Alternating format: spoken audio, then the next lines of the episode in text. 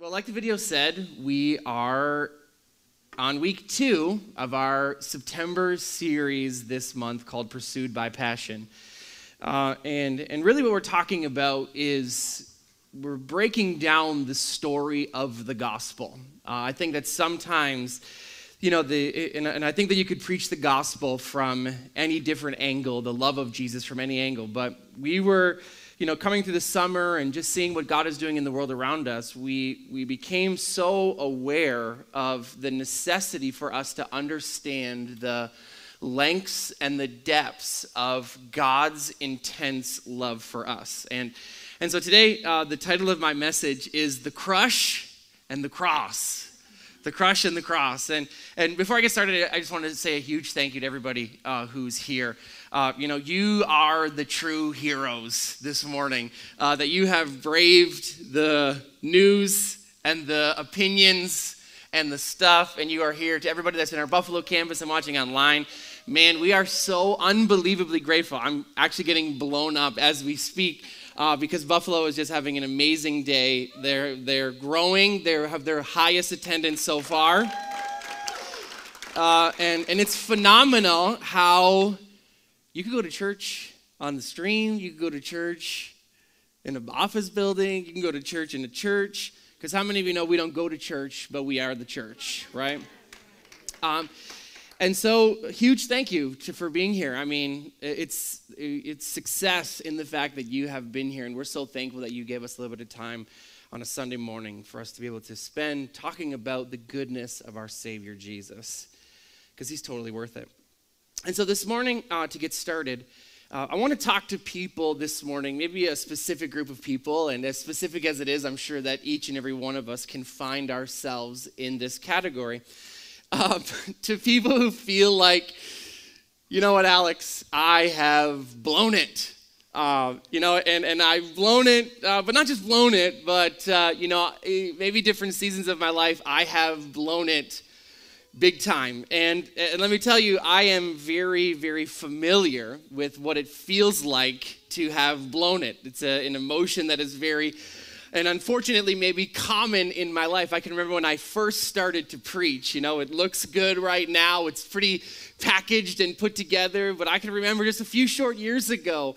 You know, my parents had given me this great opportunity to be able to preach. And you know, I take all my notes and I do all the stuff and I get ready and I put on my best clothes and I go and I stand up and I think that I read the title of my sermon. My mind immediately after that decides that this is the best time to go blank. I had no idea what I was going to say. And after my parents took a chance on me, my mom, of all people, my mother, had to run up on stage and rescue me as I hung my head in shame and walked away. And, and, and maybe that story, although maybe you've never preached a message, maybe that story feels familiar to you. Maybe, you know, you've made a, a vow that you would stop doing something and you find yourself continuing to come back to that thing. Maybe there's some sin in your life and, and you're just so, so bothered and so sick of dealing with it, but yet you find yourself just living in that cycle. Maybe you find yourself here this morning and you hurt someone. Maybe you did something, you betrayed someone's trust, you said something or you did something and you feel like you've blown it. Maybe you did something and you disappointed yourself. Maybe you find yourself here this morning and you feel as though you've disappointed God. You know, maybe you found yourself, you know, through COVID, you got yourself into too much debt, or maybe you weren't there for somebody in their time of need. Maybe you neglected your marriage and you thought that everything everything was okay, and then you woke up one day and realized that actually isn't okay. Maybe, you know, you were hard on your children and you thought that hard was the way, but now that your kids are getting older, they're starting to pull away from you. Wherever you are, I'm sure that there's a situation in our life that we would all say we feel as though we've blown it. We wished that we had another chance. And you find yourself, as so many people do, waking up one day wondering, how did my life turn out this way? You know, I messed up. I, I never thought that something like this, you know, maybe to other people, maybe this would be a part of somebody else's story, but me, never me. I never imagined that I would find myself in a situation like this. And I want to encourage you that if you find yourself in that particular scenario this morning, that you are in good company. In fact, the majority of scripture was written about people who God was able to use in spite of all of their mess ups. And the person that we're going to focus on this morning is the Apostle Peter. You know, I really feel bad for Peter because he was a really great, well intentioned guy, but for the majority of messages that are preached about Peter, they're really preached in an unfortunately negative light because while Peter took a lot of chances and stepped out and took a lot of risks, Peter unfortunately finds himself in the category of blown it more times than the majority of the other disciples. And I'm sure that for many of you, as you've read through the books of the Bible, that you would say, if anyone deserves to be counted out, Peter was the guy. And we're going to pick up on a passage that I think was the climactic moment of Peter's, or what should have been Peter's disqualification. And that's in Luke chapter 22. And and, and this week and this month, what we're going to do is we're going to talk about the gospel. We're going to talk about the good news. We're going to talk about God's amazing loved letter that He's written to us and signed and sealed with the blood of His one and only Son the letter that shows us, the book that shows us that God would go to absolutely any lengths to reach any person, no matter where they are, no matter what they've done, no matter what situation you may find yourself in. Can I tell you something that the Apostle Paul said? That there is absolutely nothing that can separate you from the love that God has for you. The Bible says it very clearly that while we were sinners, he didn't die for the best of us, He didn't die for the top, the elite. No, the Bible says that while we were sinners, when you were in your lowest moment, when you just did the worst thing you ever did, it was that moment that Jesus looked at you and said, You are worthy of my love. And and this morning, you know, I, I titled it The Crush and the Cross, but you know, we're actually not going to talk about the cross this morning, which now is kind of looking back, feel like, but we're going to talk about the situation or kind of the scenario that played out around the moment or this time in Jesus' life of the passion or the crucifixion season. And we read through this scenario and a little bit of a backstory is I'm, I'm sure the majority of you have read it is you know jesus is has his last supper and he, he knows that he's about to be betrayed, and in the middle of dinner, he tells his disciples that tonight, all of you are going to fall away because of what is about to happen in my life. And, and I wish it was Andrew or somebody else, but it wasn't. It was Peter. And, and Peter says, No, Jesus, never. If everybody else does, I won't. And and Peter, Jesus looks at Peter and says, You know, Peter, I, I know that you think that. And I know that you want that to be the truth. But the truth is, before the rooster crows, you're going to deny me. And not deny me once or twice, but you're going to deny me three times. And we know Peter goes on to make the statement that says, Even if I have to die, I will never deny you. And we see this that Peter eventually goes on and denies Jesus, but not just even denies Jesus, denies even knowing who Jesus is. He denies even the understanding that this man is alive, and he does it not once, not twice, but we see Peter deny Jesus three times. And and this is where we pick up in, in Luke chapter 22, verses 54. It says this Then seizing Jesus, they led him away and took him into the house of the high priest. And Peter, come on, what does that say on there? Peter followed, let me hear you, one, two, three, in Buffalo. Peter followed at a distance. Peter followed at a distance. And when some there had kindled a fire in the middle of the courtyard and had sat down together, Peter sat down with them. And, and I want to talk a little bit this morning about Peter's mistakes. Because how many of you know Peter did some amazing things? I mean, Peter has probably one of the most epic exchanges in Scripture.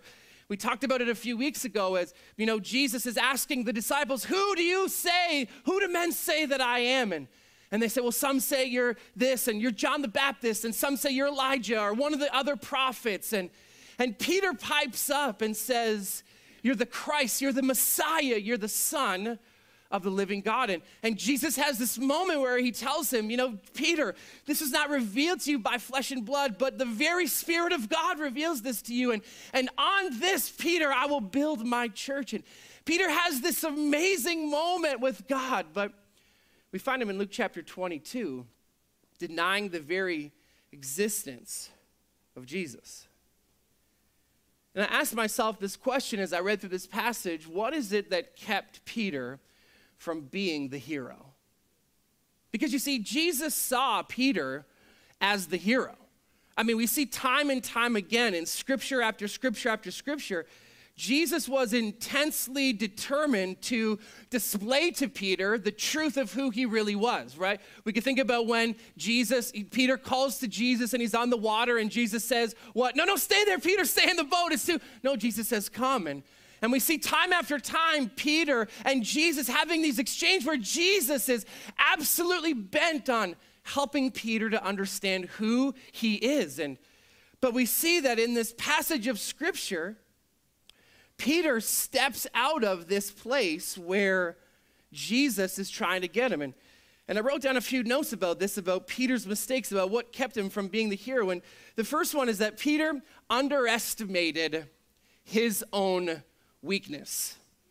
Peter underestimated his own weakness. You know what I've realized, especially going through this really, really strange and intense and awful season of life where there's so much stuff happening around us is that human beings, you know, we are truly capable of almost anything. We're capable of amazing heights and ingenuity and creativity, but we're also capable of doing some of the meanest, nastiest, rotten-iest things in humanity. And, and we're capable of doing all these things. And I think that's why in 1 Corinthians 10, Paul tells us, you know, be careful when you think that you're standing uh, because you might fall right and we see this and, and we see that sometimes you're really strong in an area and really weak in other areas sometimes we see that we can be really strong in an area and then we start to neglect that area and all of a sudden our strength becomes our weakness and and we see this happening in our life of and where Peter, where in one moment he's so determined of his strength. It's only a matter of hours later before we see his very strength become his most intense weakness. You know, I, I know this about myself, even, is that I like to think of myself as a rather self disciplined person. I mean, when I set my mind to something, I could do it. I mean, I could not eat sugar for 10 years if I made a quality decision that this was something that I was gonna do.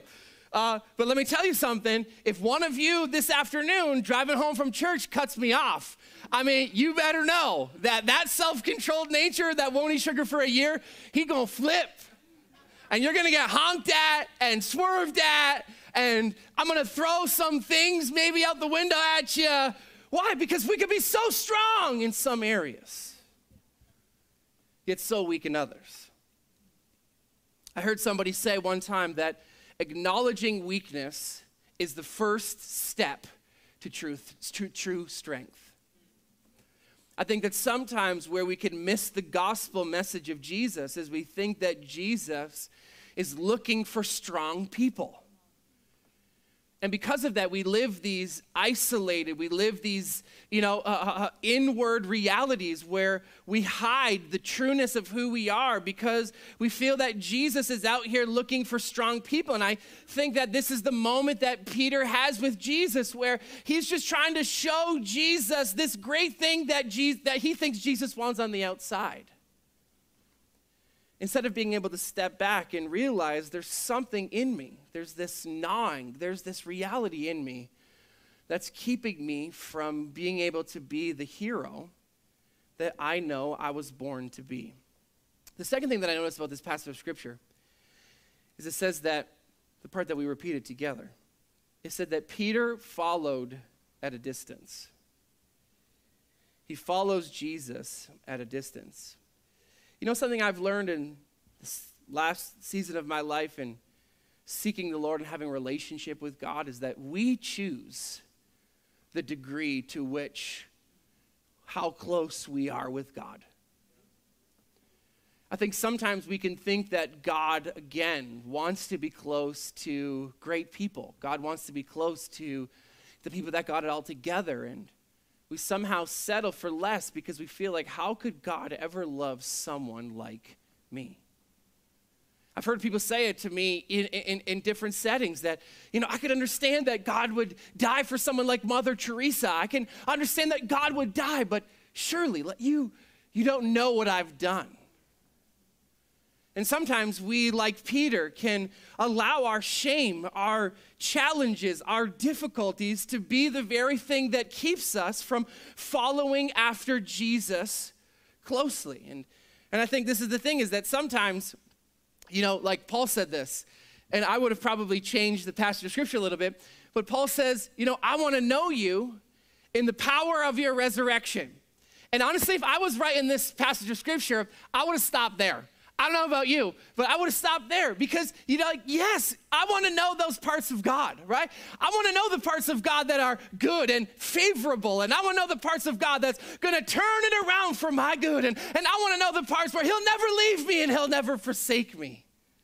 But that's not what Paul wrote. Paul wrote, Yes, I want to know you in the power of your resurrection, but I also want to know you in the fellowship of your sufferings. You see, we choose how closely we follow after Jesus. And I don't know, I don't know about you, but thank you for that singular clap. Uh, let it resonate in the heavens, Lord. I, I realized something, and this is the way that I feel about things in my own life, is, is I like to get to things early. Like I'm an early comer to church. I mean, other than Sandy and now my Aunt Joy, I'm really the first person who gets in the door. And I got my shirt on my seat, and, and because I want to be in the front, I want to be in the action. And, and really, I learned this principle going to hockey games when I was young, okay? When I was younger, we were not necessarily uh, financially affluent. Uh, and so when I had the great opportunity to go to a hockey game, we typically would sit up in the tops. I think that also our Scottish heritage is that we have this spiritual gifting of cheapness. And, and so if there's a $100 ticket and there's a $15 ticket, when I was young at least, not anymore, hallelujah to Jesus, uh, we would choose to sit in the nosebleed section. But then there was one time, I actually remember I was dating a girl and her dad had season tickets and, and we sat right behind the glass. And it might as well have been that I had never seen a hockey game up until that moment because there's something different about being up close. There's something that's different. Was it the same games that I was watching? I mean, technically, yes, but there's something different. There's an energy, there's a reality about following Jesus closely that I mean, the front row sections, you're blessed to receive the holy spit that's coming out of my mouth as, as I bless you and bless the rest of your days. And there's something different about following closely.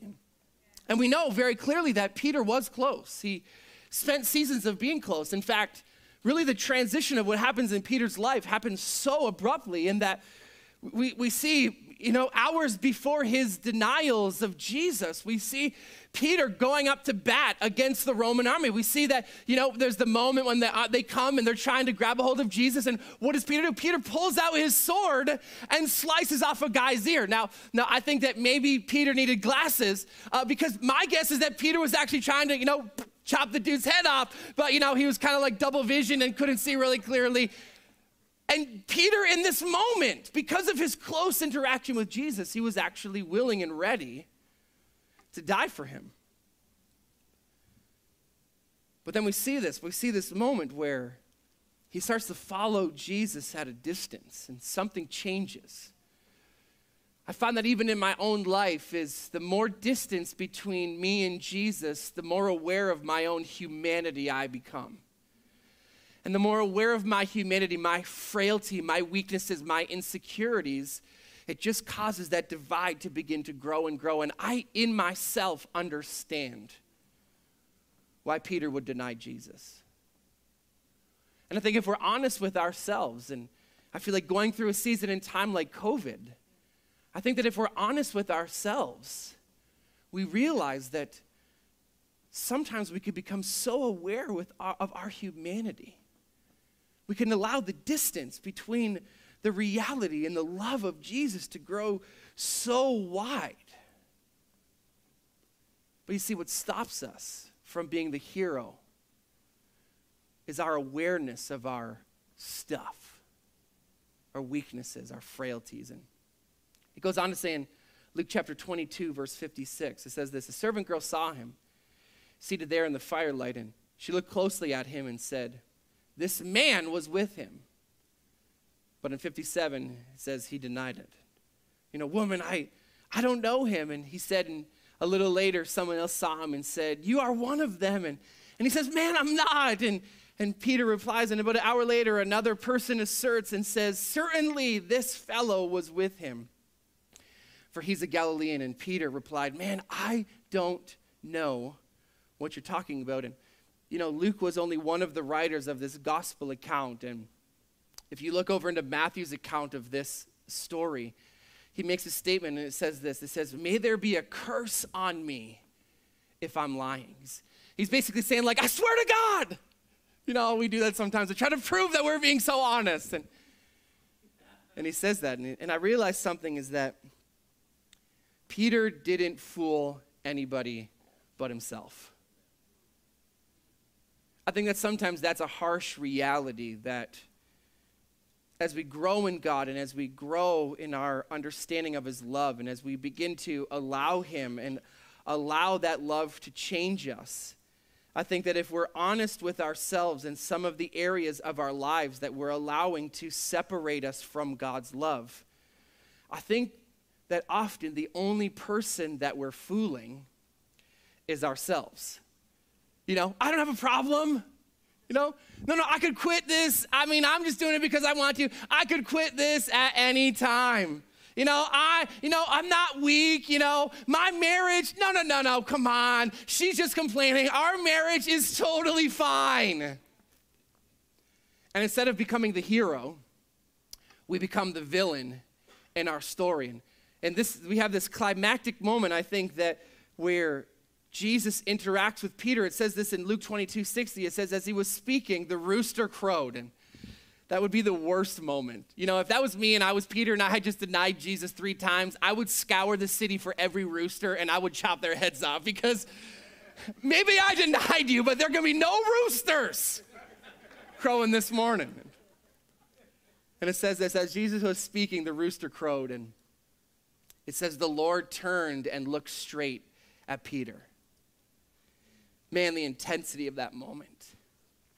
You know, at this point, we know that Jesus would have already been beaten. He would have, he would have been looking at Peter through black and blue, bloody eyes. And, you know, his eyes would have been swollen and, you know, probably would have blood coming out of his nose and maybe out of his mouth. And he has this moment of interaction with Jesus. It says, Then Peter remembered the words that the Lord had spoken to him Before the rooster crows today, you'll disown me three times. And Peter went outside. scripture says, and he wept bitterly. I think sometimes the best thing that we can do for ourselves is begin to examine. It's hard. I've done it in different seasons of my life, typically short lived, because sometimes you don't necessarily want to see the state that you're in. But I think that sometimes the greatest thing that you can do is really let yourself see yourself. I think that in this moment, the scripture says that he wept bitterly, and, and I think that really this moment was a catalytic moment. I mean, probably the lowest of low of any human being who's ever lived on the earth. But I believe that this moment, the moment when Peter was confronted with the very things that were keeping him from being the hero, I believe this was the moment that launched Peter into where we see him in the book of Acts living out. And we see this moment of him weeping and the rock, Peter, Jesus calls him the rock, and the rock begins to crumble, you know, denying Jesus not once, not twice, but three times. And honestly, with this, I can identify. You know, I could lose my temper at times. We were just talking the other day in my parents' pool as we're re enneagramming the whole world. And talking about how, you know, sometimes anger can just like when I get nervous or insecure about things, that my automatic thing is, you know, Lola gets hurt and I get mad at Danielle. And it's like, why am I, why am I mad at Danielle, right?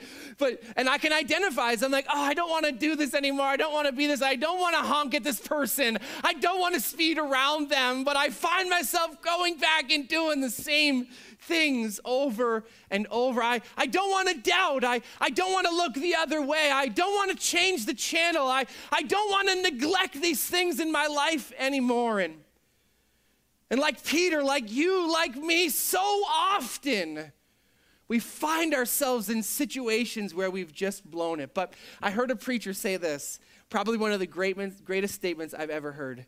He said this never put a period where God puts a comma.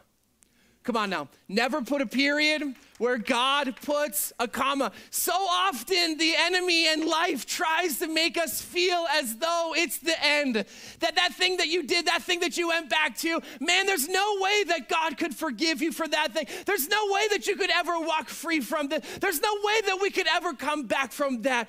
But God, but God puts commas where man puts periods. And we see this in John chapter 21 we see the restoration of Peter. And for the sake of time, I'm not going to read it. But the reality is, is that we think our stuff disqualifies us from the love of God. We think that our stuff disqualifies us from being the hero that God says we are. And the truth is, we're probably right. We're probably right that we don't deserve the good things that God does for us. We're probably right. We could never be the people that God promises that we could be. But can I tell you something? Jesus' sacrifice empowers us to be the heroes of our stories.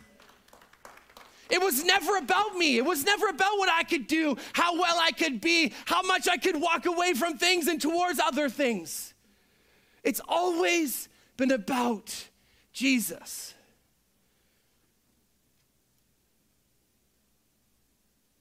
Go tell my disciples and Peter.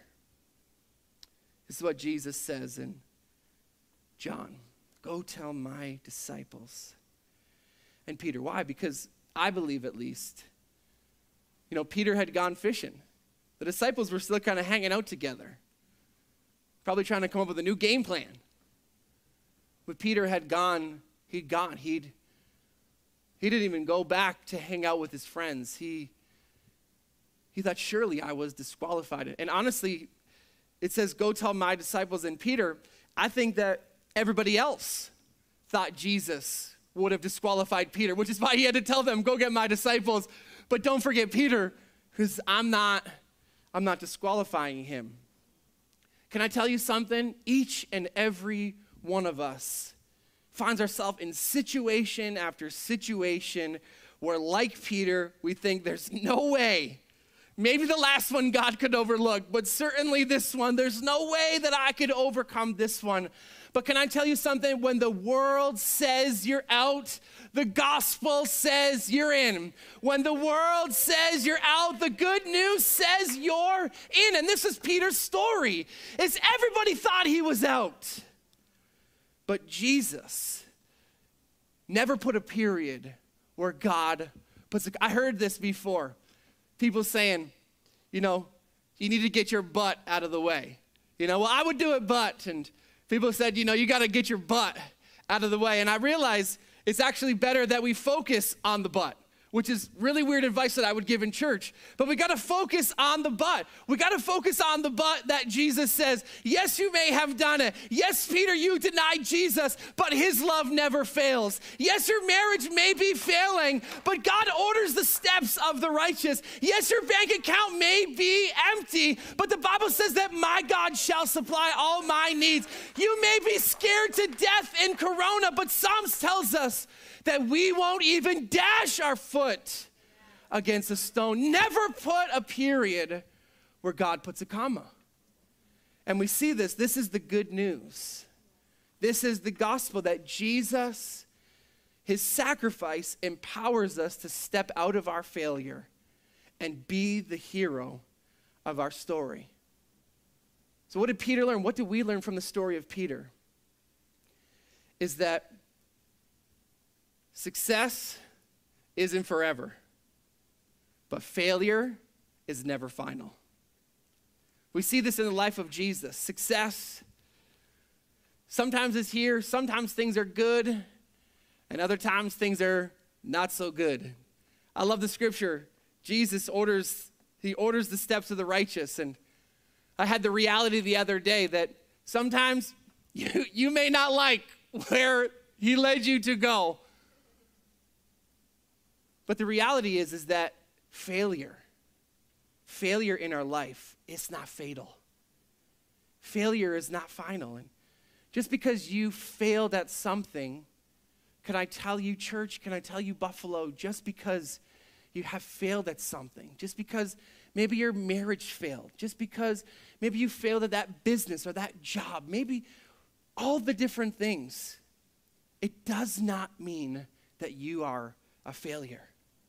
Can I tell you something? Failure is an event, failure is not an identity. Can I speak the truth over you this morning? You are not a failure. You are not too far gone for the love of God. It doesn't matter what you've done, it doesn't matter what brought you here this morning. It doesn't matter how many vows you've made or how many promises you've made that you've backed out on. Can I tell you something? Scripture tells us clearly there is nothing natural, supernatural, eternal, nothing can separate us from the love of God. The gospel is clear. 2,000 years ago, Jesus died and forgave us of everything that could ever happen in our lives that we think would separate us from the truth of who we are. But I've realized something. Knowing Jesus forgives you is half the battle. We have to forgive ourselves. The good news is you may have failed, but it's not over. The good news is that Jesus took Peter, the betrayer, the failure, the liar, but Jesus' sacrifice makes Peter the hero. I realized something. If Jesus can do it for Peter, what can he do for you?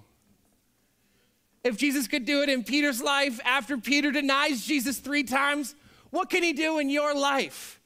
I realized something that no matter what situation that I'm in, no matter where I find myself, it is not over. I don't care how we feel this morning. I don't care if this was the worst failure you've ever gone through. I don't care if these last six months have been the hardest season of your life. It is not over. I don't care if you think there's no way out. I don't care if everybody told you this could never be fixed. Can I tell you, it is not. The good news is that it is not over. We see this in 1 Peter 4:16 and I'm done. we see this Peter who denies Jesus. We see him disqualifying himself. And this is what he writes in 1 Peter 4:16. He says, however, if you listen to this, this is the same guy who potentially just a few years earlier denies the man that he knows, inspired by God, he knows this is the Messiah, and denies him. Not once, not twice, but three times. And he writes this in his book, 1 Peter 4:16. However, if you suffer as a Christian, come on, this is the same Peter. This is the turnaround. This is the scripture that says that, that God turns everything around for our good, right? This is when you think there's no good that could possibly come from this scenario. And then you wake up one day being thankful for the thing that you went through that you thought was gonna take you out. This is this moment for Peter where he said, I'm aware of my humanity, but I'm more aware of Jesus. However, if you suffer as a Christian, don't be ashamed, but praise God that you bear. Come on now, this is the Peter who, like, potentially months ago was denying Jesus. Don't be ashamed, but praise God that you bear that name. Come on, this was the same guy. Same guy. It's the same me that did all the stuff. It's the same you that did all the stuff. It's the same situations that you thought were gonna break you. It's the same problems that you thought you could never come back from. It's the same stuff, but can I tell you, failure isn't final. Watch this. Peter goes from, Peter goes into the crucifixion with humiliation. But Jesus was crucified so he could be the hero. I just want to take a minute, maybe we could bow our head and close our eyes. My hope is, is that wherever you are in Buffalo, online, in this room right now, that there's some part of you, maybe a big part, maybe a small part, that resonates with Peter. That you find yourself here, and whether you've ever said it out loud or not, but we've disqualified ourselves from the amazing life that Jesus has promised to us. And I'm going to invite you this morning with everyone's head bowed and everybody's eyes closed, nobody's looking around. I'm going to ask you really quickly if you find yourself in that category, I want to pray for you. And I'm going to ask you on the count of three to raise your hands because I believe there's something that happens internally when we make an expression externally. And if that's you and you'd say, This is it, this is my moment, this is. This is my never going back. This is my, I'm stopping disqualifying myself. This is my, I'm just not going to be the same person anymore. This is my, it's not over. This is my failure, is not my identity. This is my moment. I'm going to count, invite you on the count of three. Slip your hand up and you can put it right down. One, two, three. Come on, I see hands all over the room. Can I tell you something? If you put your hand up, please know. This is not a moment where Jesus wants to condemn you into changing. This is a moment when His love comes. This is the gospel. Jesus doesn't shame Peter into changing, Jesus loves him into his identity. So, Holy Spirit, right now in this room, in Buffalo, and online, we just invite your presence, Holy Spirit.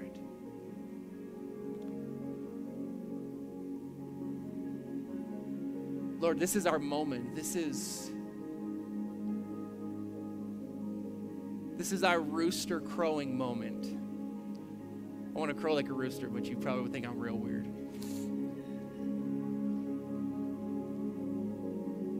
This is the moment we stop running. We stop hiding. We stop living in our shame. We stop letting our failures disqualify us. Heavenly Father, I'm asking that for every person who raised their hand, every man, woman, and child under the sound of my voice, this is our moment. It's not over. Come on, let me prophesy that to you. It's not over. It's not over. Yeah, they labeled you. Yeah, they said those things. Yeah, you did some stuff, but it's not over. Lord, I'm asking that the power of your love, your love that crosses the divide, your love that rescues us, your love that lifts us and calls us, let your love be evident in this moment. Your word says it's the goodness of God that leads men's hearts to repentance.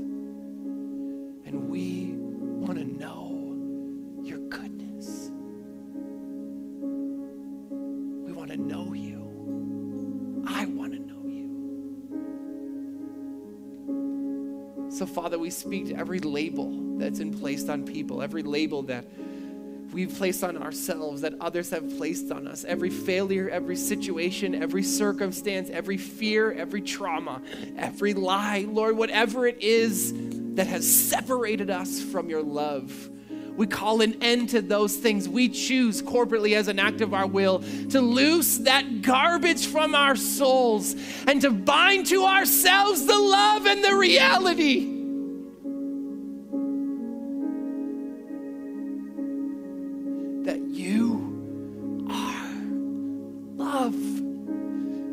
Are good